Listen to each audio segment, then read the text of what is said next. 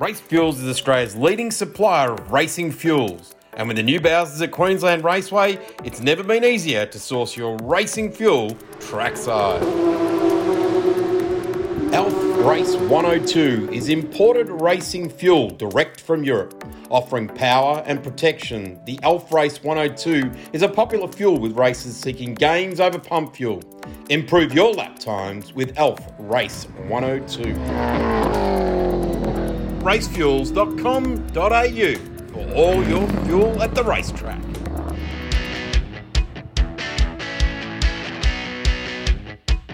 This is the Race Fuels Grassroots Racing Podcast and your hosts, Darren Smith and Gary O'Brien.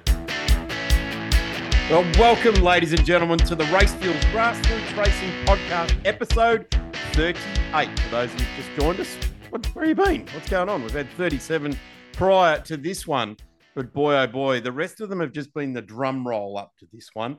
And I say that because my guest has been from Bathurst to the Gold Coast to Bathurst again.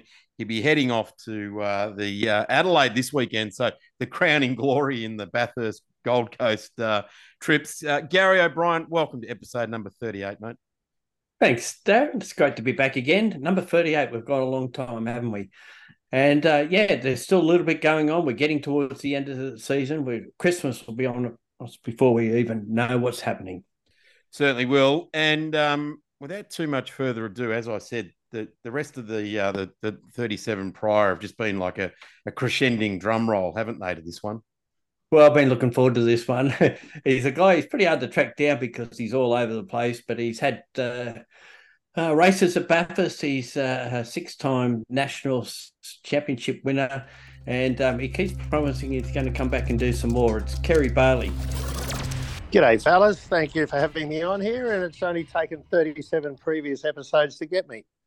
Wonderful. It, it has too. And boy, we've had some rock stars in the uh, the lead up, Kerry. But uh, thank you very much for walking up to the microphone and uh, leading the way in the grassroots racing podcast. It's as Gary has just said, it's fantastic. Uh, actually, in the meantime, while we're waiting for you, Tony Ricciardello has managed to rack up another Australian championship to his uh, his total, but uh, it's great to have you on here, an, an, absolute stalwart and legend of of Australian motorsport. We're absolutely wrapped. Gary's Gary's frothing at the mouth, ready to start tell stories tall and long uh, in the next hour or so.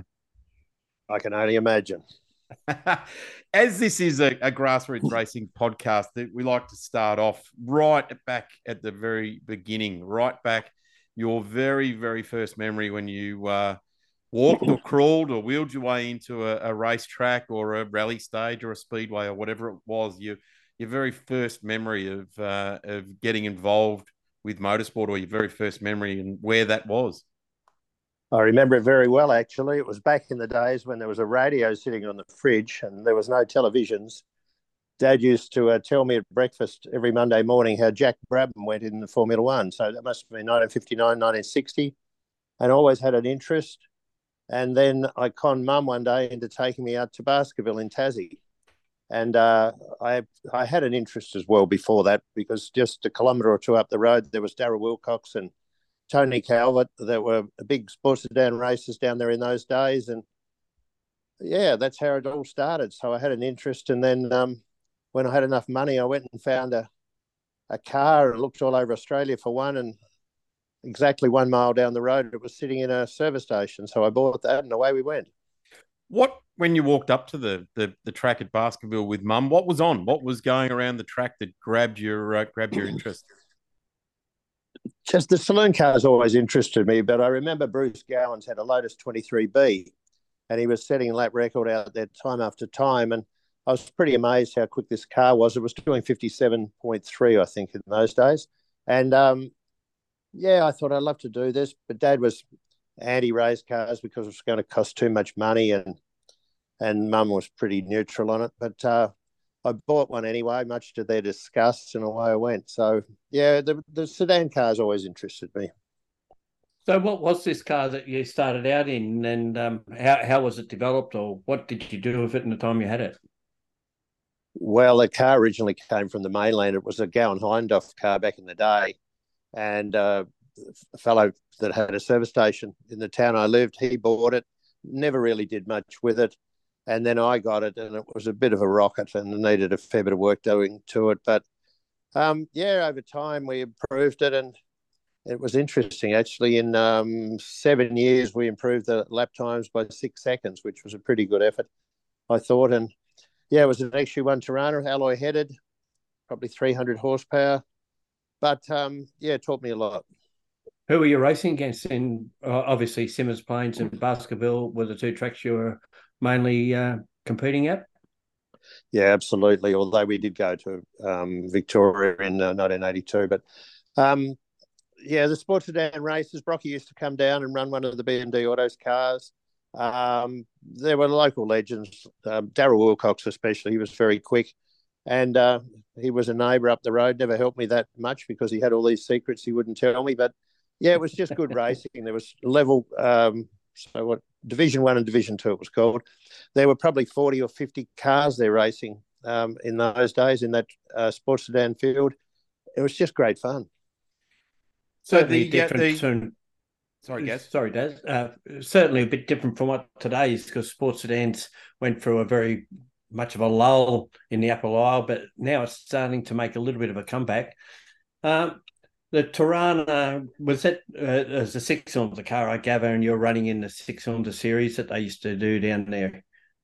Yeah, there was a sports sedan race, and then there was the six cylinder series, and it was pretty big. It was there was a lot of cars out there. We had a great time, and the camaraderie was brilliant, and yeah, we had fun. But there was just a lot of cars in that division. Then they tape it off to very little, and now they're coming back a little bit. So yeah, interesting so, how it all happens. This is sort of 1980 we're talking about, I guess. 1977, actually. 77. Uh, what was it? February 6, 1977. So you ran that car right up to, as you said, you went to the mainland in 1982, running the Sports Sedan GT Championship. Uh, that would have been against some of the big bangers in those days. Oh yeah, there was no way of beating them. But we went to Calder and Winton. Winton was so damn rough; it was unbelievable. But um, yeah, we raced against them, and then I sold it in 1985 and built the Supra, and away we went. In fact, they were talking of closing Baskerville down, and the Supra was originally built as a six cylinder.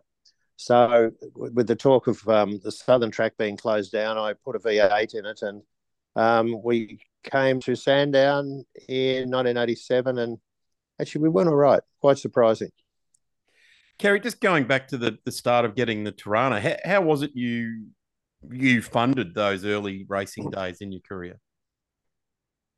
I was fortunate to have saved a lot of money, but then I went abalone diving, which solved any money problems, and uh, away we went. I was very lucky. The diving was very lucrative, and uh, again, we had a lot of fun in that. There was 120 divers, and we were at the wonderful stage of our lives. All everyone was uh, really young, and just had a wonderful time. Was there um was there any you know people on your crew or your, your team or those that helped with the preparation of the car that you you were with right up until you know the the, the Aston Martin and the, the series he won in 2012, or was there just random different lots of people along the way? There were a, there were a few people there to help me, but I did, did all the preparation myself. It wasn't that hard, and then on race day, I'd have a couple of people come out. But uh, I didn't have a, a, permanent crew until we took the Supra to the mainland in 1987, and Andy Farr came on board, and uh, another fellow by the name of Paul Monahan, and we were just uh, a good bunch, and we all enjoyed it very much. And then Andy stayed with me right till the end of the Aston Martin days. He missed one meeting in 30 years, which I think was a very good effort. It certainly is that that you've already touched on it, the camaraderie around the pit and paddock area, and and I guess the um, it's not just in your team; it's other teams. It's great blokes you've met along the way in the media, like Gary O'Brien and and different bits and pieces. It's certainly a uh, a, a big family affair, if you want to put it that way, that that really stops being a family once the the, the lights change at the start of the race, isn't it? Yeah, it is. But I, everyone's pretty respectful at the end of the day. It's all right to have a bitter race with somebody and and all, but at, at the end of the day, we're there for fun, and everyone's pretty respectful. There's not too many enemies out there. Yeah, just before you the Supra came along, I noticed that you had a couple of starts at Bathurst. How did all that uh, come about? Yeah, I remember that now. That's a long time ago. Um, 1983 with John Donnelly in a Falcon, and then in 1988 with Chris Lambden in a Commodore. Yeah, there was a few others in there. 96, uh, 19, what was it, 96, 97 with Max. Um, yeah, that um, was later. I'm talking about before the Supra. 86, 87 as well. Um, I just got a phone call one day and he wanted a co-driver and away we went, but I never got to drive the car. They lost an engine about lap 30. That was in, in the Falcon. Yep. Yeah. That's when it was. And then um, because Ian Harrington was involved with roadways in those days, there was a fellow by the name of Ray Ellis who was getting his car prepared at roadways. And uh, I got to drive that year. And then Chris Lambden bought the uh, uh, Bathurst winning, uh, what was it, VL, and um, we ran that up there and had a little fuel problem all the race, and we didn't do that well, but uh, yeah, it was great fun. Finished thirteenth. Can't can't complain about that. Yeah, the thing wouldn't empty the fuel tank. It, it you could only use about half the fuel, and it was I think the first days of uh, fuel injection for memory, and uh, uh, that car would have been fuel injected. Yeah, yeah, it was well, a Walkinshaw. Yeah, well, it wasn't when um, Brock won Bathurst with it. No, it was a carbureted car then. That's it. So they converted yeah. it, and it was early days of fuel injection, so they were still yeah. learning. But of course, our car had to be the, the dud with the fuel problem.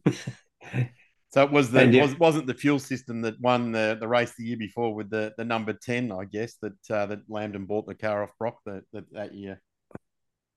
Um, yeah, well, so it was a carburetor car then, so it was completely different. They had changed a lot of things on it. But it was um, Walkinshaw body kit on it as well, wasn't it? It was. It was. Yeah. I also had a run at uh, Bathurst in '87 with Tony Cabbage in the Yellow Pages car. Uh, I would have met you about that time. I would have thought.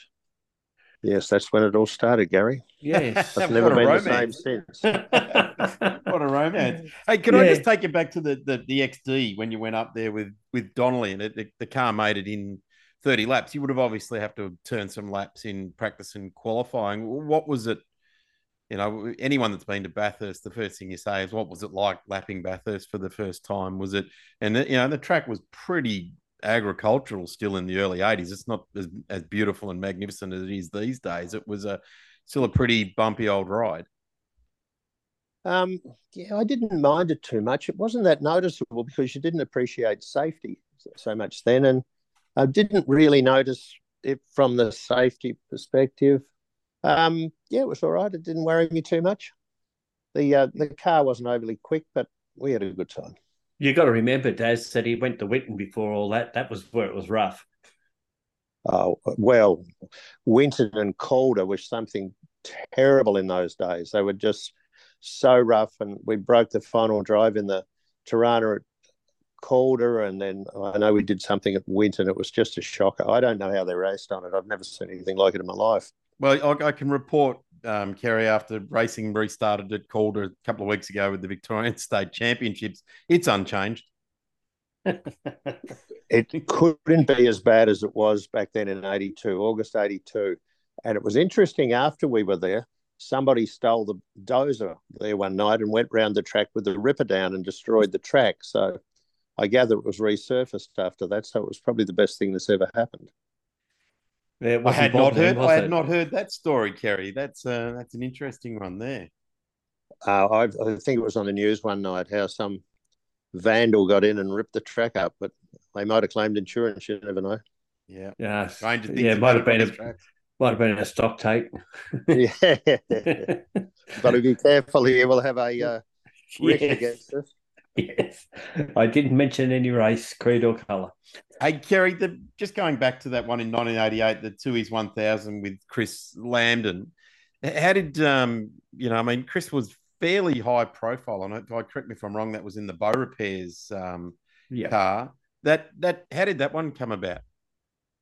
Uh, through roadways again with Les Small and Ian Harrington. And uh, yeah, Chris needed a co driver, and that's how it all happened.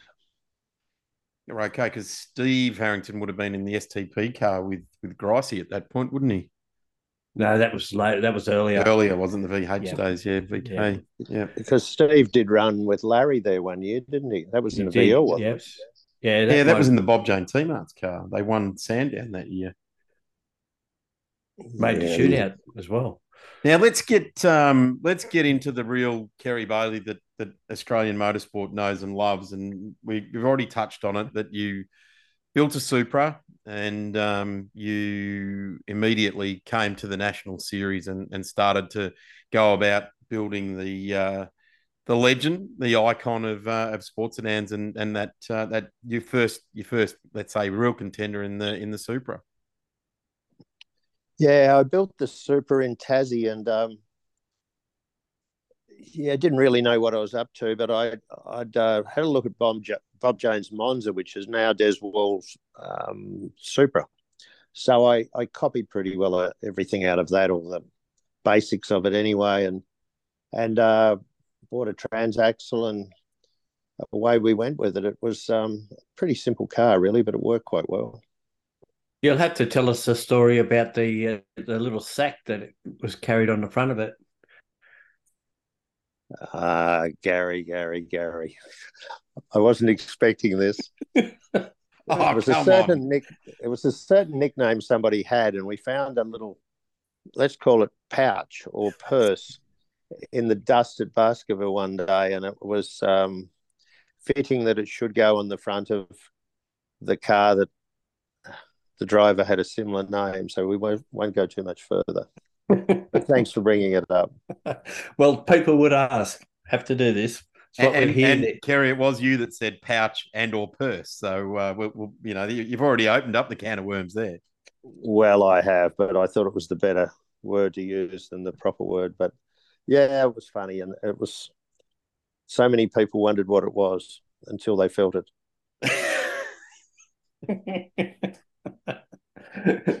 There'll be a few out there know what you're talking about, but anyway, we do have quite a lot of the sports sedan fraternity that listen regularly, Kerry. So yes, they'll be having a little giggle to themselves on their uh, on their next trip to the race meetings. I would suggest.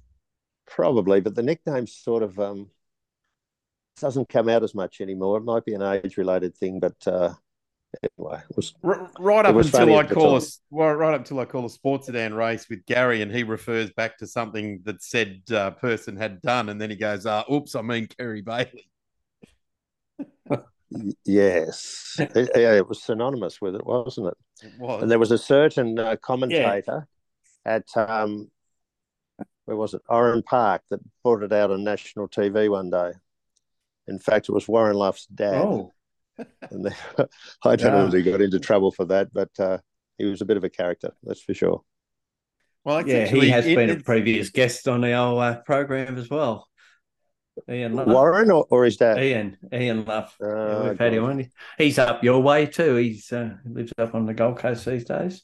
He does. I ran into him at the uh, Motorsport Legends get together, which we have up here once a year. Ah, uh, yes. Oh, they Yeah, let he's- Luffy into that.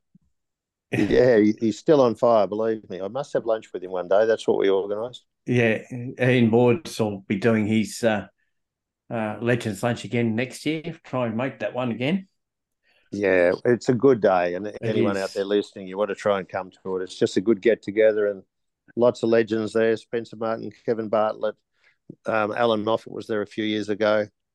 Um, yeah, a lot of John. John French still goes. He's still a card. He did. John Goss was there this year. Oh, there you go. They, they've all aged. I haven't, but they have. The, I was just looking at um, some of the facts around your uh, Supra. In, I think, eight seasons you ran that car. You won three championships with it. Um, yeah, I reckon you're pretty right there. Hmm. But Yep. there was a transition period to the Nissan 300ZX, which meant that you didn't have a vehicle of your own to run for a season. Instead, you jumped into a Honda Prelude that um, a good friend of yours, Greg Crick, had won a championship with. I did. Uh, Greg sold it. I can't remember who to, and then Charlie Sinise, I think it is. Or was it Was Steve it the Boyd? uh, then Steve Voigt bought it, and Yeah, uh, Charlie would have had it at this stage, I would have thought. it was. Oh no, no, Charlie had it after that, and and has still got it sitting in the shed in Brisbane.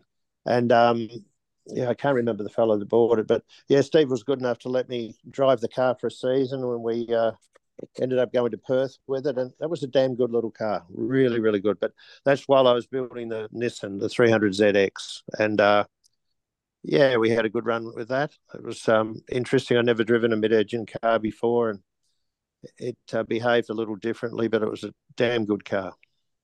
Can I just drag you back to, to 1992, where you won your first championship in the Supra, 179 points, first in the championship, 12 races, four wins, and 11 podiums. So every race in that season, you were on the podium. What's your, your memory? What's your recollection of, of that particular year of, of racing, Kerry?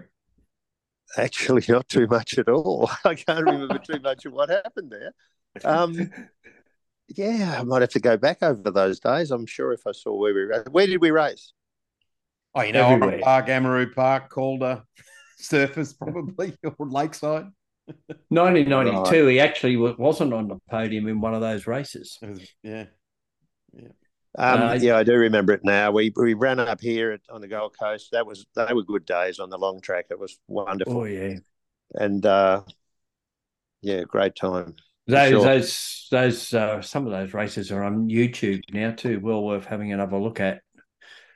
Yeah, I think that was my first and only visit to Amaroo Park, and we we qualified all right there. I, I must say it was a bit dangerous, but um, yeah, short, was, short lap. oh, short lap and that. What do they call it? The bus stop or something? Oh, we, was, uh, stop go. Stop go. That'll do.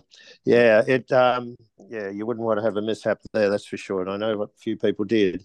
Kerry, is it, tra- is it dangerous in hindsight, or did, back in 1992, did you think it was dangerous, or was it just another track you had to go to and conquer? Oh, you didn't worry about it. Then you just accepted it, and and the, you know the bus or what was sort of stop go. Um, yeah, that was a bit fearsome, but you just accepted it the way it was. And you look back now and you think, oh my God, it was shocking.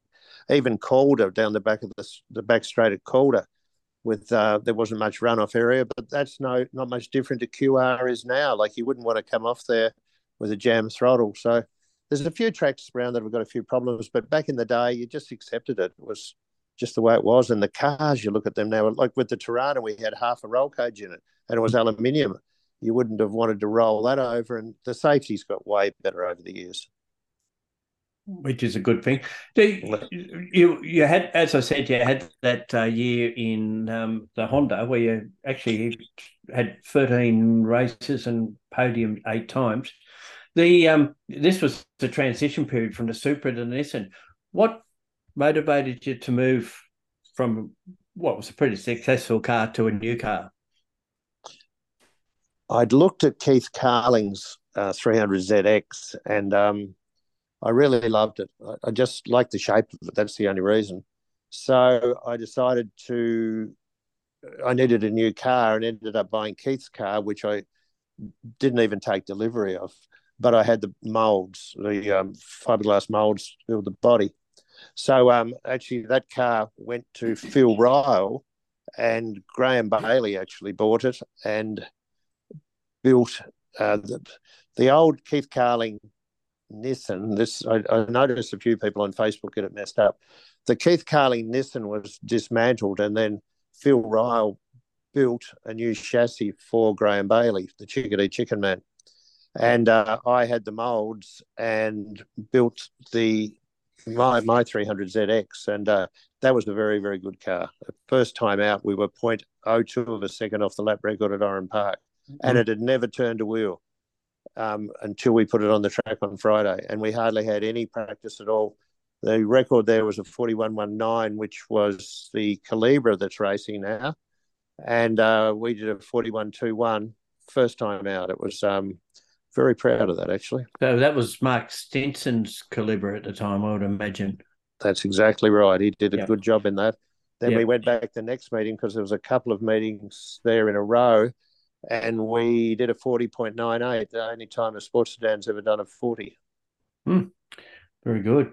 The, well, Kerry, uh, you've done uh, you've come out on debut with new cars twice in your career and done very very well. And we'll we'll, we'll get to the Aston at one point. But there's a, a point about the the 300 ZX that I didn't know that you you, you did so well and and uh, setting lap records and stuff like that as well there. So that's uh, that is fantastic. Yes, you mentioned the the 300 ZX shape of the car that you you, you fell in love with, and what was it? What is it about that? Is it the wedge shape of it, or it doesn't really have sweeping lines like the the Aston did? It was more of a straight lines and wedge shape. Was is that what it was?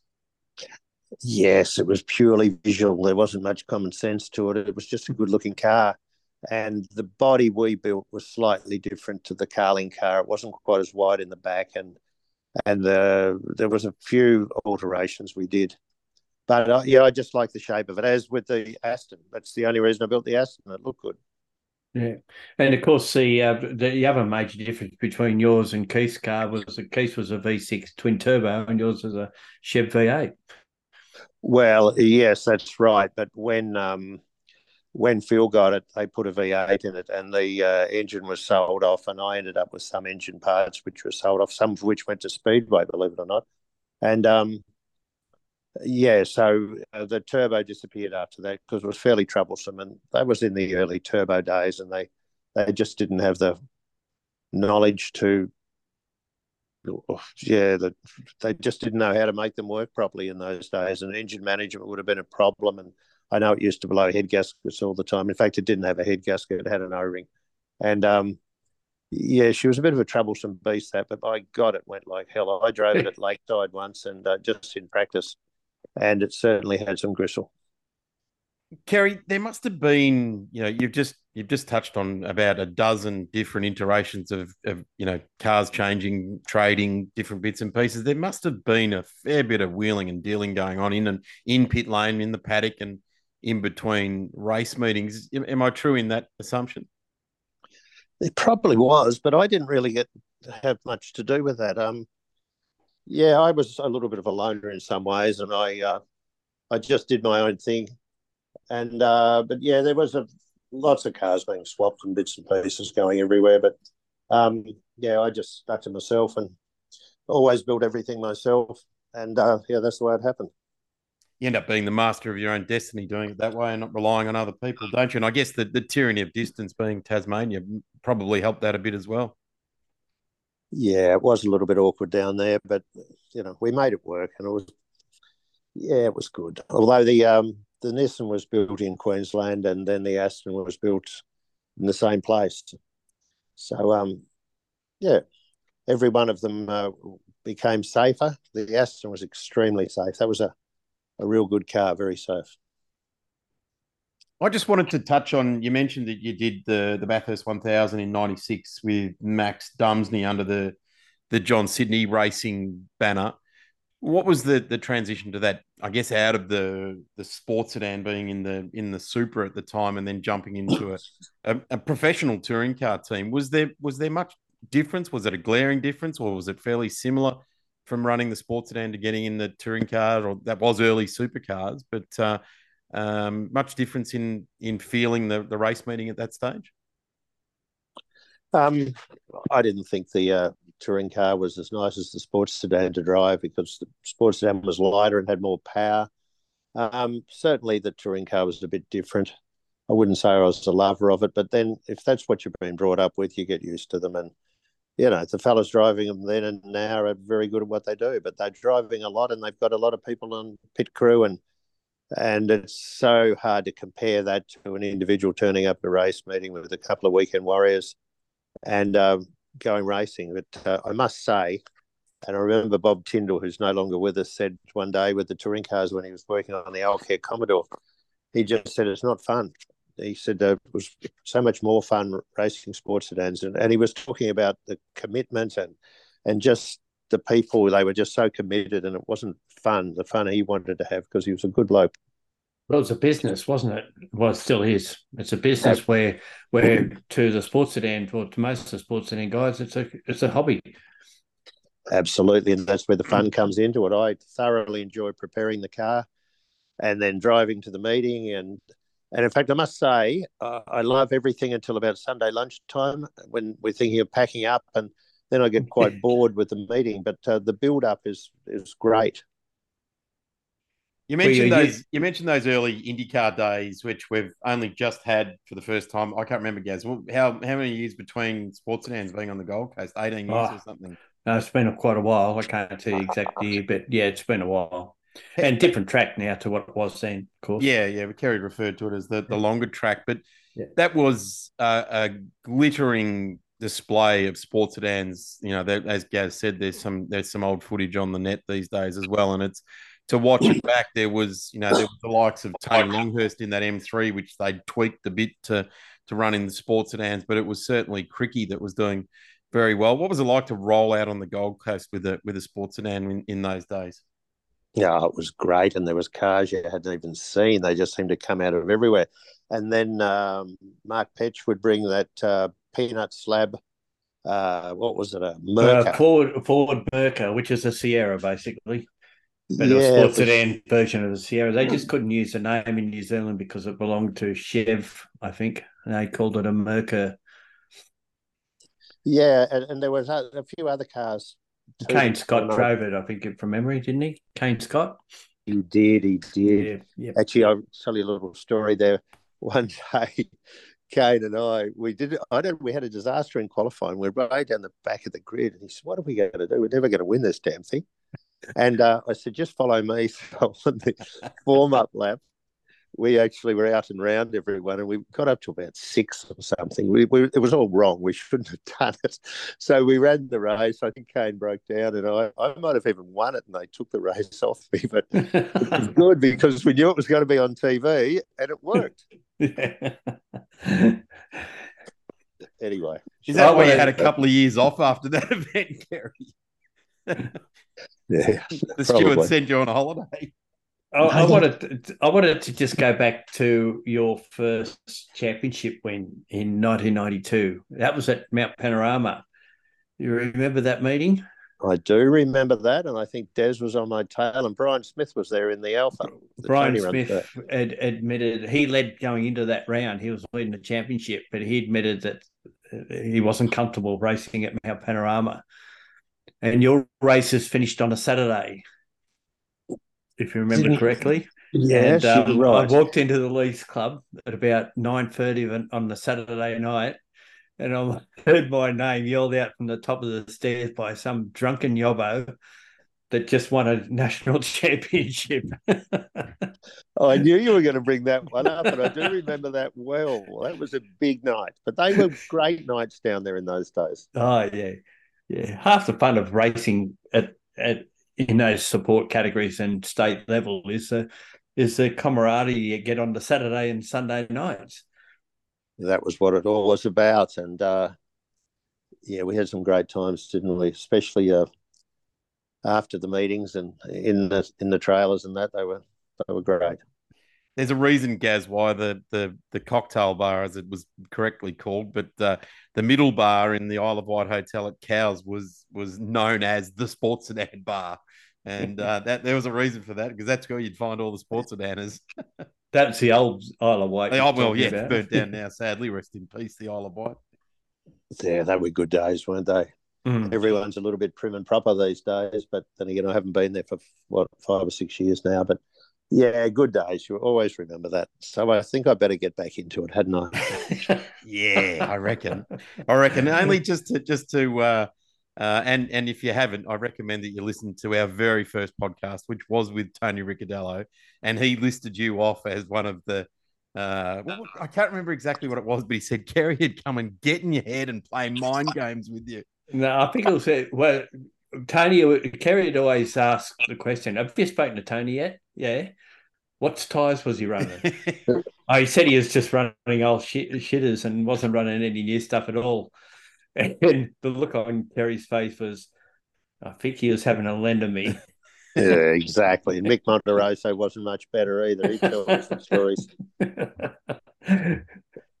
Yeah, there's certainly been some characters, but yeah. that's what it's about. Life's about fun, and and I feel these days there isn't the fun in it. And, and maybe it's because there's more money uh, involved. I don't know, but and, and, and here we are, we're getting older too. So we're we're talking forty years ago. So things were different then as well. And, Kerry, and you, you, mentioned hilarious and sports sedans. I mean, if you were not a motorsport person, or you let's say you came from another country and you saw sports sedans, one of the reactions could be to laugh because they are so wild and winged and massive tires. But the the the whole concept of sports sedan is quite, you know, it's there's a bit of hilarity involved in it, and it's the beauty of sports sedans is that everyone has their own engineering solution for the same problem, and that's where the cars come into their own, isn't it? Exactly, and I remember we were racing at the Grand Prix in Adelaide once, and the Formula One mechanics were all out on the um, probably when you can stand next to the fence. Um, they were out there and they wondered what the hell these things were, with different sounds and everything. And they used to like it. I think we ran there a couple of times. I know one race was very wet and I was in the Supra and it went extremely well. But oh, that's right. Uh, maybe the Supra and the 300 there. Um, but yeah, they were pretty astonished by these weird looking things. And because every every vehicle is different too, so the, the engineering comes down to, as you said, you worked on the car yourself, but your uprights wouldn't fit anyone else's cars, and vice versa, and all the other little intricate things that were different about them. Yeah, that's probably the silly part of the sports today. Nothing fits anything else, and then you you can look at a like a TA two car, and everything fits everything, and but that's not what sports sedans are about. So mm. it's it's like a yacht, you know. So many people build yachts or boats, and it's their creative flair that made the thing. And the sports sedan's the same. There's some basic rules which I note aren't always followed, but um, yeah, there's some there's somebody's for creation. That was the other thing I was going to touch on. Yacht, the yacht uh, technology came in in a big way in the creation of the Aston Martin. Uh, you mean from the way it was built originally? Yes. Yeah. Yeah. There was, um, yeah, that was uh, rather interesting how we created that. And for anyone doesn't know, we bought a uh, 18 scale model, or I bought an 18 scale model, and it was scaled up with a. Uh, it was, it was probably too hard to explain on here, but anyway, we scaled up the 18 scale model and made it like you would a boat with ribs and frames and things, and then it was um, once we had the basic shape, we uh, covered it with um, whether it be wire netting or expanded metal or whatever, and then that's all glassed and faired up as they uh, do with the yacht, and then you get out with uh, rubbing boards and, and create the shape. And uh, I know that sounds fairly basic, but that car was so good and it was so close. Um, I remember Tony Quinn came to us at QR and, and reckon we certainly, I won't say Harry said it, but um, there might have been the odd swear word in there. But um, it was as good as anything you've ever seen. And it, uh, it was Dennis Bedford. Uh, he was the creator and, um, and, and he had help from others. But it was so good, we ended up getting a windscreen off um, Tony Quinn as a fellow wanted to build a road car, a carbon fiber road car. And the windscreen from Tony Quinn's proper Aston fitted in this thing. It was that close. So yeah, I know wow. that sounded, yeah, it's, um, it was very good. Not so did Tony initially that? So did Tony actually think that it was a Aston Martin? Well, we, we didn't hide the fact that we made this thing, so he probably knew. No, he, yeah. he, was well aware that uh, it had been made. In fact, we had the photos out there. Oh, okay. and uh, no, I can't say what he said, um, but uh, but he, he reckoned we had too much time for sure, and and it, it was it was good. And in fact, when we do, if I do another one, it'll be another Aston. I'd like to build an Aston Martin Vulcan, and hmm. um, it but it will be done on computer this time and uh, so much simpler. Like that was uh, when we built that. I think that started about 97, 98 when that uh, body was built. So, Kerry, and, just say that clearly into the into the microphone again. Kerry Baily is going to build an Aston Martin Vulcan for the Australian Sports Sedan Championship. Yeah. yeah, hold the, the presses. Hold the presses will be the only Aston Martin Vulcan racing in the world. So I don't look Aston Martin. You know they they might not like it, but they'd have to say the the DBR nine looked the part. It was a beautiful looking car, and it still is know, proud that it. If if I was to build a Vulcan, it would be equally as good.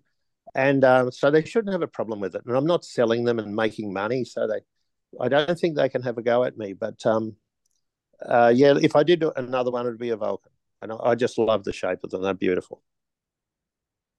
I reckon that'd uh, make the guys from the Westbury uh, rethink they're rolling out the Alfa one more time, wouldn't it? They'd have to uh, have a think of something a bit sexier than that. yeah, probably. Although um, there is a rumor that he's got a car, another car around, but I'm sure with Tony, he's older now and he's got the commitment with children, and it's a huge effort to build another car. Yeah. In fact, if I if I built another one, I probably wouldn't build the chassis myself. I, the just the time taken, and you know we're running out of time, and uh, I'd get somebody else to do it this time. I'd I'd uh, commission. Um, I know exactly who it is to, to do the body, and we'd build it very much like the DBR9 was built, and uh, with the lift off body and uh, the engine would be back further and I would sit back further. It's it'd be a good looking thing. It'd make people sit of course, um, you would probably assist a little bit in the design of the Aston when they freed up some of the regulations regarding sports sedans as far as what part of the original car you had to have. Well, I didn't know, and I obviously hadn't read the rules.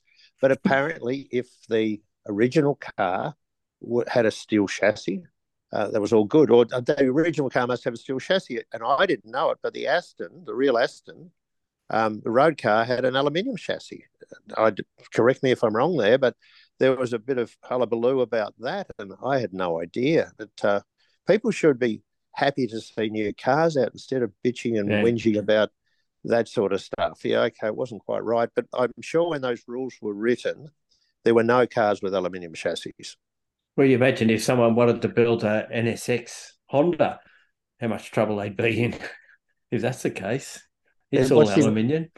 Yeah, well, there you go, and that, mm. that's stupid. Like, mm. let let cars race. It's so damn silly. You know, if, if you want to be picky about that, maybe they should go and, and have a look at the regulations because I know there's a lot of cars out there now that aren't quite right. Sorry, well, boys, I had to you in there, but you're not reading the rules. Well, the thing is that now the rules are different to what they were back when you probably were running your LJ Torana, you had to have a car that if you had a, a Torana, it had to have the roof, the floor, the A and the C pillars. That had to be that part of the car had to be intact.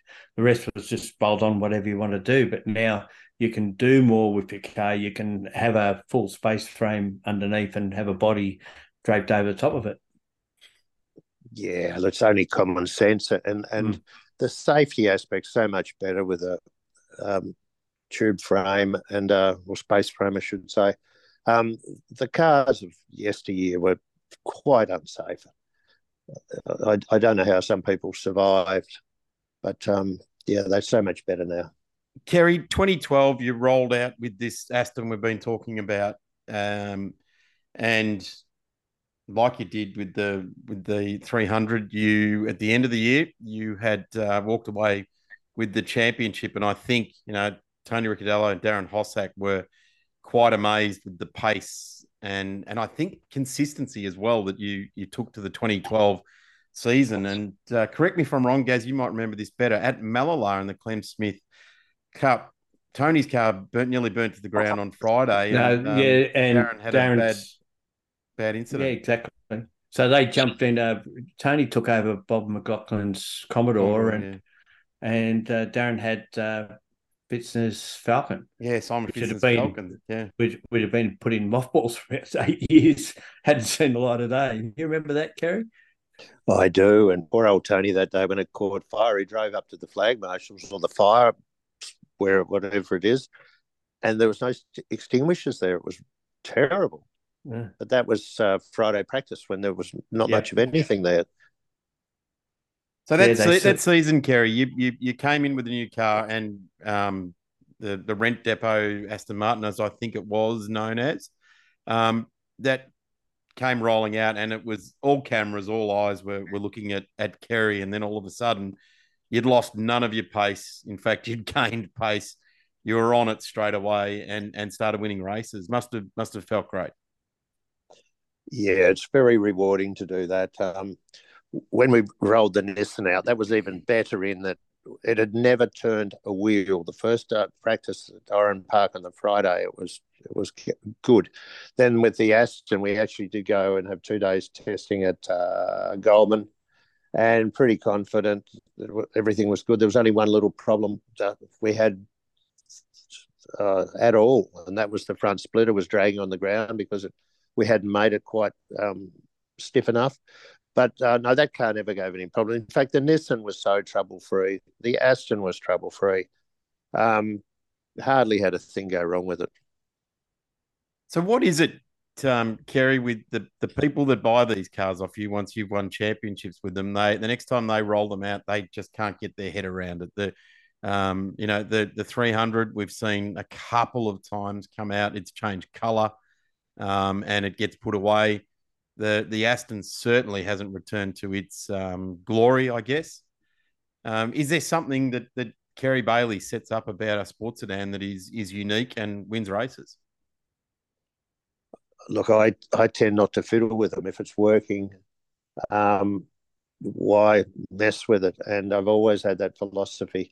And any, you know, you go home and think how you could do it better and make little adjustments, but um, I'm not getting into why those cars might have had a few problems, but um, yeah, it's a bit sad really because it makes me look bad at times as well. But I will say that neither of those cars had one screw taken out of them when it was sold, but we'll leave it at that.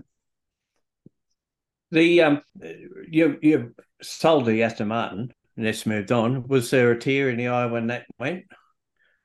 Yeah, it was. It was sad. I I've thought back about that many times, but I'd sort of become a little bit disillusioned, and I'd been doing it for 42 years and with hardly a break. And I'd sort of had enough. I remember being out in the workshop there one day, and I looked at the car, and I thought, I spent so much time here just playing with it. Like it was never a major problem with it, but just I spent a long time in the shed, and I just looked outside and went, no, and I closed the door and didn't come back for two months, and I was just a bit over it. And but yes, it was sad, and uh, uh, that was a beautiful car. It was uh, very safe and uh, a lovely thing to drive.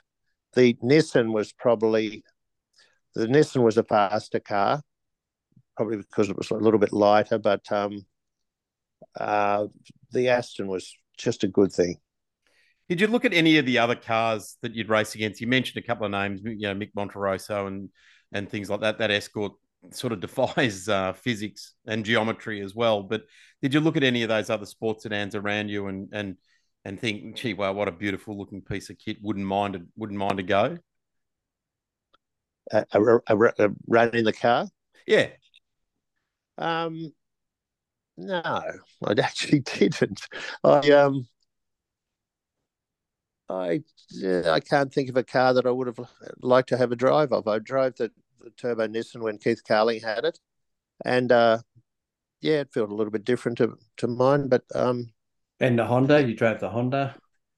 The the Honda was uh, a good little car. Got the power down very well, and um, yeah, it was a good thing that it didn't have a lot of horsepower but uh, more horsepower have problems. That had a uh, DGB Hewland gearbox in it. So if you've had an engine like in the uh, Aston, like that thing had 812 horsepower, and it would have just torn the torn the gearbox out of the Hewland. So um, yeah, it, it, the, the Honda was a good thing. Didn't have a lot of power, was reliable. Um, yeah, I really haven't seen other cars that I. And well, we, we have to be, have to ask the question. You have driven John Goulet's Audi. that was on my list too, Gaz. 2018 Island Magic. The, the John Goulet Audi had Kerry Baily in it. It did, and Kerry Baily didn't do a very good job. I I was um, I wasn't overly comfortable in it, and I had a neck problem at the time, but we're not going to blame that. Um, no, I did. A, I did a poor job in that car. I was disappointed for John and myself. Um, yeah, probably would have liked more time. Although I did have a, a couple of laps in it at Queensland Raceway in the previous round, but the um, bearing in the diff um, blew out the side of the uh, housing, and uh, we had we couldn't continue. But um, yeah, I, I uh, am a little bit embarrassed by that because I just couldn't get my head around it. Well, some cars suit people better than others. There's no doubt about that. We've seen that in many category over the years. People jumping out of something where they're midfielders and get into something else and immediately at the front and vice versa. Exactly. And I, I don't know whether it was Brock that could was it Brocky that couldn't drive an open wheel or didn't? Uh, I think Over he did Barana, Formula, Formula Two. Two, yeah. Yeah, he had a Formula Two car, but that was all. Uh, Even Moffat had a going a Formula Two car one stage, I believe. Yeah, you've got to be happy there. And and, and I probably as you get older you become a little bit more conservative and don't want to hurt yourself. And uh yeah, that uh, th- there was nothing wrong with the the Audi. It was a good car, and you've seen that with the 202 at Bathurst. But um, yeah, I just couldn't get comfortable, and and I wasn't right in my head either. So um, no excuses. I've got to blame myself for all that. You, you know, I see too that you. I think it was one of Steve Boyd's Porsches. You had a run in the um, Victorian Tourist Trophy in we did. I about 2014. that. Mm. Was that in 2014? Oh my God, that was a good little car. But uh, I ended up. Um, there was a fellow brake check me, or whatever you call it, and I just dabbed his rear bumper and would have dislodged the uh, radiator, and ended up with the coolant running everywhere. So that again was my fault. I got a bit close to him because there was a restart. I remember it well, and um, yeah, he just jammed the brakes on at the wrong time, and I um, put a hole in the radiator. But yeah, that So was that, that how did how did that sort of come about? That's sort of left field for you at the time. Uh, Voidy had a couple of them actually, and uh, Mm. asked me to drive one, and um, yeah, it was it was interesting, different. Um, yeah, probably wouldn't go back there, but that, that was just a totally different thing. Kerry, just a, a different tact here. What was your favourite car at the favourite track? What what car were you behind the wheel of at a particular track and went, it doesn't get any better than this? Uh, probably my favourite car was the, the Nissan, and I remember it was 2000 uh, qualifying, and we did a 67 2 out there. And those times have only just been broken by the Audi, and before that by, um, what was it, the Saab. Uh, but a 67 2 back then was a damn good time. And then the next, this was in qualifying, not the race. This is And then- QR, was it? Yeah, QR. And uh, then we did a 67 3 in the next session. And um, yeah, I, that was that was something I do remember. That it was so quick then. It was way quicker than Tony had ever been, and and, and Tony's now just getting down to those times. But bear in mind, they were Dunlop tires. They were very good in qualifying. Um, but yeah, I felt pretty proud of that, and uh, I didn't that- mind. Sorry. Was that the same meeting Greg Crick had a run in the car on a Thursday or something? Uh, Cricky and, and and Steve Voigt had driven the car. I don't know whether it was that Thursday. Yeah, pro- it might have been, but Yeah. yeah. Uh, yeah, they both had a drive of it. But Cricky But no, was that- pretty quick in it, from what I recall.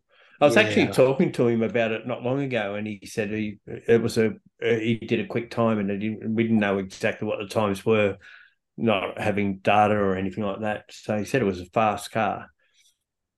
And, and you know, it never had a lot of horsepower. It was uh, never had seven hundred horsepower. The best it ever was was about six eighty five, and if that had the uh, Aston engine in it, which was an SB two NASCAR, uh, that would have been a rocket ship. Absolutely wonderful car. It was just, uh, you know, the Aston's more refined, but the Nissan was just fast, so fast. What was it about that particular event that you you know you, you pulled that out pretty quickly on a question without notice sort of thing? What was it about the car in that weekend at that racetrack that you you felt comfortable and and obviously fast at? What was it? Something you couldn't repeat again, or was it just something that was freaky about that day and that race? Um, I don't know. Actually, let me think about that. Um, yeah, probably the conditions out there that morning, but then again, it was the same for everyone. Uh, when we when we rolled the the Nissan out, you're talking about when I first brought the Nissan out, or at QR that day. Yeah, no QR that day. The, the question was, you know, what was the your best day and the best race car when you're behind the wheel? What was it that was so good about that day, that race car with you behind the wheel that was stand out above every other day you did laps in a race car? Well, that car was always quick, especially in qualifying. Um, you know, it, don't know. Maybe I was feeling good. I'm not sure, but but see, when I go back to when we first brought the Nissan out, that did uh, was 0.02 of a second off the lap record straight out. That was in qualifying, first first run in a first time practice it ever had.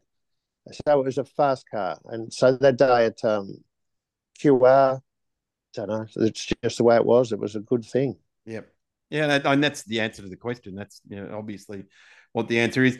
Kerry, we're um we're rapidly coming to uh, to the end of our time, but there's a, a, couple of things that, that both Gaz and I like to ask at the at the end of this, and you can again choose to leave it on the table if you want. The, the first question is you drive into the racetrack and you see someone's trailer or transporter or something there, and you go, "Oh no, not that so and so. I don't want to race with him again. I do not enjoy that guy's company, even with the helmet on and in a race car."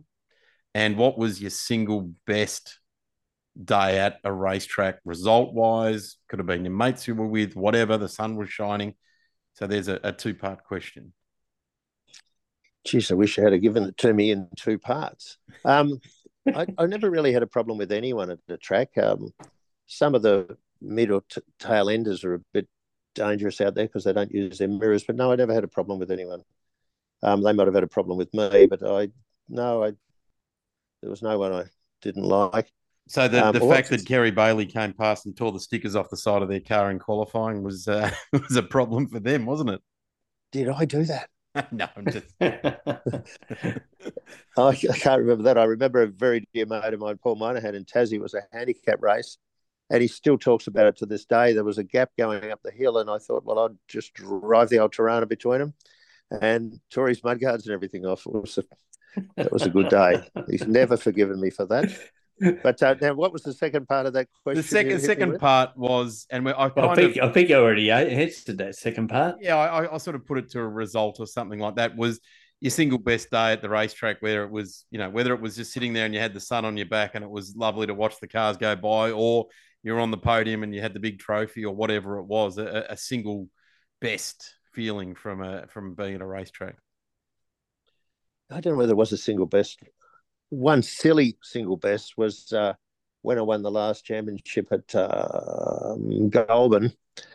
I was, I was running third and I was right on. Um, we had this uh, engine in it that had no horsepower, but the times were good. It did a, a 57 8 there back in those days, which was pretty good. This is in the Aston. And and then I finished third. Uh, Tony and uh, Darren, I believe it was in those days. Uh, had a hell of a race, and yeah, we were all having a good race. And I got back into the pits, and everyone's jumping around, and everyone's happy. I said, "What's happened?"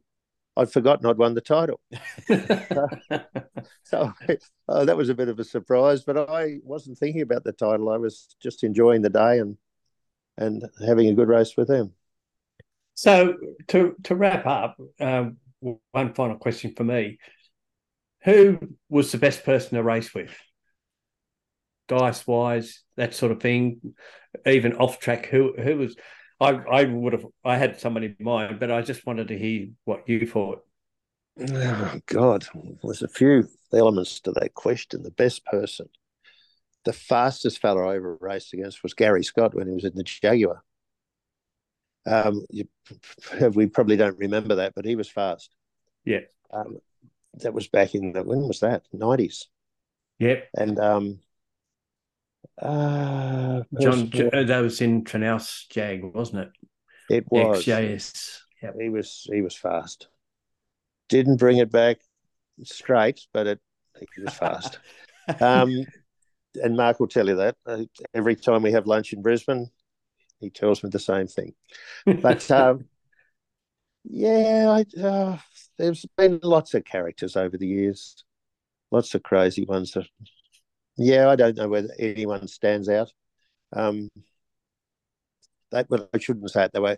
Um, they all stand out, but I just can't put my finger on somebody that uh, was special because they're all special. Lovely sentiment, Kerry. Very lovely sentiment because I think maybe most of the people in the sports sedan paddock will uh, will listen to this and say, "Yeah, you're pretty special too, Kerry. Thanks for the the memories and uh, certainly the." The future memories of the Vulcan are going to be uh, something to be trackside for. I reckon that will get bums on seats around ra- racetracks around Australia.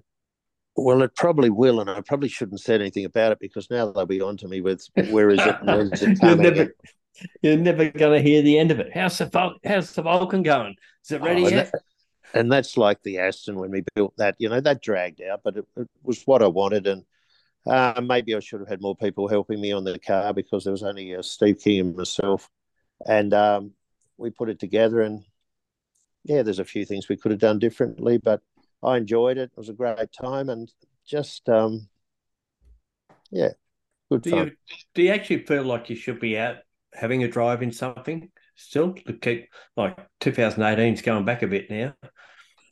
Yeah, it is going back a bit. No, look, I think I needed the break. Um, I've had a few other things happening that were taking my time, and uh, really on top of that um, with a, a business venture in Tassie. Um, yeah, I, I think I've appreciated the break. The only thing with building another car, it's the time. And I say it doesn't take me long to prepare it because they're reliable, but there is still a fair bit of time, and I want to be able to travel and do things that I want to do. And it'll be great to go back and race again, but it does take time. Even driving there, driving back, loading it, just getting all that stuff right. And uh, yeah, you've got to be in love with it, and and that's probably what I was out of love with. This, um, I was spending too much time on my own in the in the workshop, and yeah, I just got fed up. At 42 years, I didn't do a bad job. There's Great. one thing that we neglected to, to touch on, and I think we should. I Is knew the race in New. Zealand. yes. I was waiting for it. And it's probably a good way to uh, end end our uh, chat is uh, to talk about what happened over there, Timaru, wasn't it? Yes, or they the locals call it levels, but we call it Timaru. And Phar Lap was born just a few kilometres away, which has got nothing to do with motor racing. But uh, people So say that? horsepower of a sort. It's where Phar Lap was born. Yeah. Um, we claim him as our own. Yeah, sorry, Yeah, go on. anything theirs is ours, and what's ours is ours. yes. So, what was the question with it? About, about- yeah, where you got your nickname Fireball and uh, what happened down there. Well, that was Voighty came up with that. He um yeah, he used to call me Fireball, but I know he got a he got a phone call. And um he got a phone call after the accident and um he said, Oh, how's Fireball going? And they went, Well, uh, Steve, um, Fireball is actually Fireball. He's had a big one and poor old Steve didn't know what to say, and uh, I probably would have been the same. But um, yeah, that was uh, Steve Voigt began the Fireball thing. But do you want to know what happened with the with the crash? Yes, please. Right. Um, it was the last race of the day, and and we hadn't been having a bad a good run. Sorry. Um, I don't know what it was, but we just the Australians weren't doing as well as we'd hoped, and I was a bit over it and ready to go home. And the last race, the uh, tail shaft broke coming down the the straight, uh, pit straight, and uh, that consequently started going mental in the middle of the car, and and bits and pieces were flying off and went through the fuel tank, and um, the time from when the bang happened to when the fire started. Um, and when the fire started, it just exploded inside the car. But I could just see uh, that there was a pocket of air above the roof that didn't have fire in it. And I'd say it was probably airflow that was keeping the fire down or something. Really don't know. It doesn't matter. So um, I was in a bit of trouble, and I uh, it had been raining quite hard on Saturday, so the infield was very slippery. But I had to stop this thing and get out of it. And um, yeah, the fire was rather intense. I, I ended up with a burnt face, burnt eye, uh, eyebrows, eyelashes. Um, even the hair in my nose got burnt out, and I was a bit of a mess in the face. But um, and I could feel the pain of my hand in the fire, but I couldn't do anything about it because I had to stop this damn thing and and get out of it. So I worked out the quickest way was to go across the infield and somehow turn it on wet grass and crash it backwards into the wall because it's interesting how the brain works. I didn't want to crash it head on into the wall because that was going to cause too much damage. So amazing. Uh, anyway, I, I went across the infield and slowly turned it and crashed it backwards into the fence. And um, it was flaring up and going down. And there's some photos. In fact, there's not many, but um, I have photos of uh, the fire in the car. They look, they reckon it looked like uh, Apollo 11 or 13 or whatever coming back into the atmosphere. The flames were belching out the windows, and it wasn't real pretty. Mm. And um, but then that would go down because obviously the fuel vapors had burnt, and but then it'd start up again, and it was up to the almost to the top of the roof or the underneath the side of the roof. So I crashed into the wall and I thought I've got to get out of this thing pretty quickly because the stinging on my hands and legs, which were burnt, face probably not so much. And I went to reach for the door handle, which was outside because there was no inside door handle, and I couldn't reach it because of the window net. Now, somewhere in the brain, I had decided, well, I've got to go out through the window net, and by by accident, whatever, the window net had melted enough to let me actually go through it. And mm. I rolled on the ground and stood up, and the leg was stinging pretty bad. But I looked down, and the uh, race suit was quite burnt. And I thought, oh no, because I wanted to go home. And I thought, I'm not going home. We've got a problem here. And then I peeled my glove off, and all the skin came off uh, in the glove, and uh, we had a problem, all right. And uh, mm. the face, yeah, stinging probably not as bad as when you burn your finger on the stove, but it was not super painful. And I, I really mean that. It, it um, I just appreciate getting out because another few seconds in there would have been fairly ugly, I'd say. Mm. Um, then the car was on fire, and I was more worried about that. And they actually emptied 22 fire extinguishers on it. But the problem was the fuel tank had emptied fuel onto the ground, and the ground was on fire. And they were trying to put out the fumes coming out of the ground. So then um, Rodney Woods, actually one of the Australian drivers, he said, "Let's push the car off the off uh, the the flames," and then they were able to put it out. So there was a fair bit of damage to the car, but um, Andy Farr again came to the rescue, and we had a few weekends on the car and uh, rebuilt it, and away we went. So I had a a week in the hospital there, and they wanted to do skin grafts and God knows what, which didn't happen. And uh, I recovered, and um, yeah, it was all good. Actually, um, uh, Ray Ayton rang me on the Monday morning. Uh, I was on the Gold Coast because the Gold Coast event was on the same weekend. That's right. And uh, told me the whole story and everything. And he also tells another great story as well about uh, a proposal you made to a young lady. um, that happened in Paris under the Eiffel Tower. and then he said after that, you took her to Macca's for dinner. He sort of put a bit of colour in there, I think. He didn't quite yeah. get it right. What, it was golden on, arches of the colour?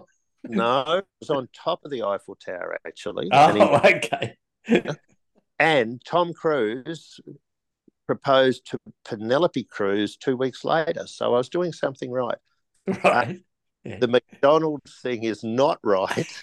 I haven't had McDonald's for about 40 years. So that is definitely wrong. But anyway, it was quite colourful in the way. Yeah, but it, it, made a good story though. And at the time, I remember when he first told me you were standing there, and you said, "I did not," very quietly but very firmly. Yeah, yeah, you've got to put a bit of colour in there. It makes it sound better. Maybe you need to be told, Gaz. You, you, you leave our guest alone. no, it's all good stuff. Hey, Kerry, just on that touching, you know, on the on the Vulcan and other things like that. John Gourlay does have another Audi. It's ninety nine percent finished. Uh, maybe a quick call through to him. You could uh, help develop that one in your direction. Yeah, I I actually get a lot of pleasure out of building this stuff myself, or you know, obviously other people help me from time to time, but it's my idea and it's my creation, and that's what I think about. I like about sports sedans and racing, and and uh, I believe I get more pleasure out of doing that than racing somebody else's car. Look, I appreciate them letting me use it, and they've been very good to me over the years, but it's my toy and and I know every little part of it and uh, I just wish to improve it, make it better, and make myself faster. And when with somebody else's car, it's not quite the same. And I guess I guess you're a bit more confident because you know what you got under you, and also you're driving someone else's car, and you think if I damage it, I've got to pay for it, etc. Uh, absolutely correct, and and mm-hmm. you know I know that if though I've done something wrong and it's my fault, but just something really silly here uh, a certain Bathurst, I won't say which one it was. I came in and I said, These brakes just don't seem right. It's pulling a bit to the left or, or whatever. And they checked the brake pads in the front of the car, and somebody had put one pad in back to front. So they had the metal up against the disc. and I thought, Is this what it's about? Uh, I've got, got to prepare it myself. But I, and they said, How bad was it? I said, It actually stopped half all right. But it was just pulling a bit. But the brake pad, honestly, the the backing plate was up against the disc. so there you go. So on that note, Kerry, we are going to uh, going to thank you very much for a, a wonderful chat. I, I, hope you've enjoyed yourself. I know there was a bit of trepidation about joining uh, Gary on uh, on a chat like this. Well, he's been fairly easy on me, I think, and he was yeah, pretty easy on me with that, good. that Bathurst uh, saga in the leagues club. But um, yeah, look, great times, and uh, yeah, it's a, it's it's wonderful, and it's just that friendship and people you meet over the years, and you know, as we get older, we go to that motor racing uh, function up here every year and see the legends, and and uh, yeah, you turn up at a racetrack, and it's a feel good thing to see old friends. It, it's just lovely. Couldn't agree more. Couldn't agree more. Kerry Baily, thank you so much for joining us on the Race Fuels Grassroots Racing podcast. Well, thank you, and uh, I hope it's not another thirty-seven. no, we'll get you back once the Vulcan hits the track. You'll be back on. oh, I could say I'll be on fire, but we won't go there. No, not after the last story. Absolutely not. Absolutely exactly. not. All right. Thanks, fellas. It's been a pleasure. Thank you. Thank you, Kerry. Hey guys, terrific to have uh, nothing short of a legend of Australian motorsport, in particular his beloved and our beloved sports sedans, Kerry Baily. What a what a chat! Well, it makes it easy when it's a category that you and, and I both love immensely and enjoy every time they run. And uh, having coming just off the Gold Coast where they raced up there and they put on a really great effort there. So, yeah, from having Kerry Baily on was one of our goals when we first set out on this venture. So it's great to have that one done. Certainly is. Certainly is. And uh, well, we've had we've had some. Um, you got to say the calendar has been absolutely jam packed with uh, with racing, and and it's tapering off fairly hard after this weekend now, isn't it? That certainly is. We've got uh, the Adelaide uh, 500 this weekend. Uh, Island Magic's on this weekend. The Geelong street sprints are on this weekend as well, and then the following weekend we've got the final round of the Hi-Tech Oils Super Sprint, uh, Super Series at uh, Calder Park, and the Ken Lee HQ4 Hour up at Winton. Yeah, certainly. Now the Australian Rally Championship concluded um, in Canberra. Great place for the series to or the championship to finish. And uh, boy, oh boy, if you went in a Toyota and your surname wasn't Bates, everything old is new again, isn't it? yeah, and it came down to the power stage right at the end as well. What happened, uh, the way it worked out is Harry Bates and Coral Taylor had to win the rally. So let, us repeat that. Bates and Taylor win the ARC again. so Coral's yep. got one up on Neil yep. now, hasn't she? Uh, yeah, she's got five. Neil only got four, and now Harry's got uh, two, but he had one with a different co-driver before. So, yep. yeah, um, he led by 2.1 seconds, I think it worked out with, um, uh, sorry, 3.9 seconds with the power stage to go. And he won the power stage by 2.1 seconds. So six seconds in the end separated uh, Bates and Taylor and Lewis Bates and Annie McLaughlin in second spot. So fascinating rally that went right down to the wire. I guess the good thing off the back of that is the depth behind those guys, and they weren't too far behind. It wasn't a glaring, you know, victory to the two Toyotas. There is such great depth and quality of vehicles and crews in the in the ARC to end 2023. So I guess the early 2024 is going to see the Australian Rally Championship go from strength to strength. Well, the good thing about that is that the first round next year is in Canberra. Yeah. so they virtually pick up where they left off this time round. And Yes. I think it ends in Tasmania. So it's a whole flipped over scenario for them next year. Now, Gaz, you've also had the, the Bathurst International as well in between uh, in between our podcasts. Yeah, that was interesting. Um, unfortunately, crowd was uh, virtually non-existent, but other than that, the racing was fantastic. James Moffat uh, wrapped up the Trans Am series, and uh, he had to do it the hard way because uh, they had a an oil leak out of transmission, which meant he had to pit and get back out there and finished in order to beat his teammate Lockie Dalton to take the championship. In uh, Porsche Sprint Challenge, Nash Morris uh, was on fire, won all three races, but in the end, it was Marco Giltrap that won the series, and Sam Shahin uh, took out the Pro Am part of that. So, um, uh, as well, we had TCR World Series, TCR, so a Super Cheap TCR Australia Series. Of course, they had an extra round to go, which was last weekend uh, for the World Tour up at uh, Macau. Well, whereas uh, Josh Buchan won the Australian series by beating his teammate Blaney, Ba- Bailey Sweeny in the um, in the last race, and unfortunately, Bailey Sweeny had a DNF in the second race when he led the series coming into the round uh, to miss out. Josh has done a fantastic job this year in that series. I think he's uh, he's always been a talented wheelman, but certainly just showed how to how to play a championship. I think he did a brilliant job. Yeah, certainly did a good job. And uh, the good thing about Josh is that he doesn't mind having to run around in some of the other categories as well. Like he'll go and do Super TT at, in the Sydney 300 or whatever races are going on. That's club level. He has a bit of a fiddle down there. So Well, it's kind of where he came from, isn't it? Really, that's Well, that's where is, he's, yeah. he started out and did all his his development. So it's probably a, a good candidate for a grassroots racing podcast. What do you reckon, Gaz? yeah, sounds like a good idea. Plenty of other racing um, you've you've been to as well recently. Uh, well, I haven't been to it, but keeping an eye on it. Uh, the uh, Super Truck Racing Championship finished up at Winton on the weekend, and uh, Barry Butwell is the first time winner. He took out the championship. Uh, I don't think he had the greatest run down there, but to uh, consolidate and win that championship was what he was after. And I guess when you're in that way where you've got to be a little bit conservative and still collect points is the way to do it. Uh, the defending or reigning champion is a better word in Steve Zammit.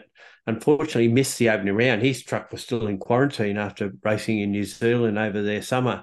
So unfortunately, um, he was on the back foot, and um, I think he still had some wins up his sleeve, but uh, wasn't enough to get him across the line. They also had the final round of the Victoria Motor Race Championships there with Super TT, the XLs in Trophy and Masters, and you know those guys pretty well. You've been following them around. They've been doing both ASA and Motorsport Australia Yeah, big- events throughout the year. Big shout out to Cadell Ambrose, uh, second generation driver, son of Rowan Ambrose, who uh, won the championship and did it brilliantly with zero panel damage on his car. Just just a masterclass in how to do it. I'd say that he didn't win the master, so No, no, he won. He won the, the outright. Yeah. I think But a masterclass for anyone watching on on Yes. how to how to race XLs, and I really hope that you know he can boost his career along and, and move on from from um, XLs on to, to the next stage of his career. Looking forward to watching how that plays out. Yeah, and the other event that was worth noting was the HQ Nationals were up at uh, Morgan Park, and I think Harvey Towing had a fair bit to do with that meeting because they ran a few cars that had their signage on it, and they had a big uh, tow truck that pulls around the big rigs when they break down. But Brett Osborne won his third HQ national title. He won it uh, previously in uh, 2016, 2017. Uh, got a third one up a year, and uh, then he dominated. Well, when I say dominated, he dominated the results by winning two of his three heats, the top 10 shootout and the 20 lap final. He led throughout. And he just beat Luke Harrison, who finished a second behind him. And now Luke, unfortunately, also won two heats, but he was the runner up last year at Hidden Valley when Phil Ashland won the title. So he's had two two bridesmaids, as you were, results. And Phil Ashland um, finished third. So uh, he's couldn't quite get there this time around. But uh, certainly 41 entries, certainly made it for a, um, a pretty good meeting. As you mentioned, uh, of course, the Adelaide 500 returned uh, after a political win last year, and again this year. It can be big and big, bold, and beautiful, according to uh, Matt Nolte and Richard Craill, they, uh, the parochial South Australians all over oh, social media oh, updating. I hear all about it all weekend. You are, you are, you you're uh, you'll be covering that as well, I guess. I'll be I'll be going over there. I'll be doing some of the support categories for speedcafe.com and uh, all the news and views and reports and everything else will be on Speed Cafe. Calling some races? Ah, yes. Calling the uh, ARG categories for the weekend. Good stuff. Getting the uh, getting the big guns in for uh, the, the Adelaide Five. no, you're not there. What happened? oh, they yeah, the phone didn't ring. That's what happened. Uh, they know what you invoice your invoices are like, and they can't afford it. Yeah, unpaid at the moment. Um, yeah, of course, uh, the big the big celebration, which we look forward to at the end of every season in Victoria, is on Island Magic 2023. Improved production Formula Open will be there, which is uh, they had their first ever run last year at the at Island Magic, so it's great to have them back. Sports sedans for the the very very spectacular 50k plate, worth getting trackside for Formula B, Formula Ford, Porsche 944s, uh, Formula Ford 1600, so the Kent engine cars, and of course historic touring cars. It's 40 bucks for the weekend, 30 for Saturday, 35 for Sunday. So pretty good value for uh, those categories to, to head down to uh, the very picturesque Phillip Island Grand Prix circuit to see the Victorian season round out. Yeah, don't forget the Geelong Street Sprints as well. Of course, on the Sunday, it'll be well worth it. It's on both days actually, so that'd be well worth going. I'd love to have gone to one of those one day, but they clash. That's the problem these days. There's more and more meetings that are clashing. It is. It is. Hey, Gaz, that's episode number 38. Unless you've got anything else to uh, bring to the table. No, no, I think I've, we've covered it all this stage. Well, we'll probably get told one day we've forgotten something, but yeah, we will. We, but you know, like no one tells us anything, so how can we forget it? mushrooms, mate, mushrooms. Well, it's good night from Daz, and it's good night from Gaz. See you at episode thirty-nine. You've just listened to a Speed Cafe Pod Hub production.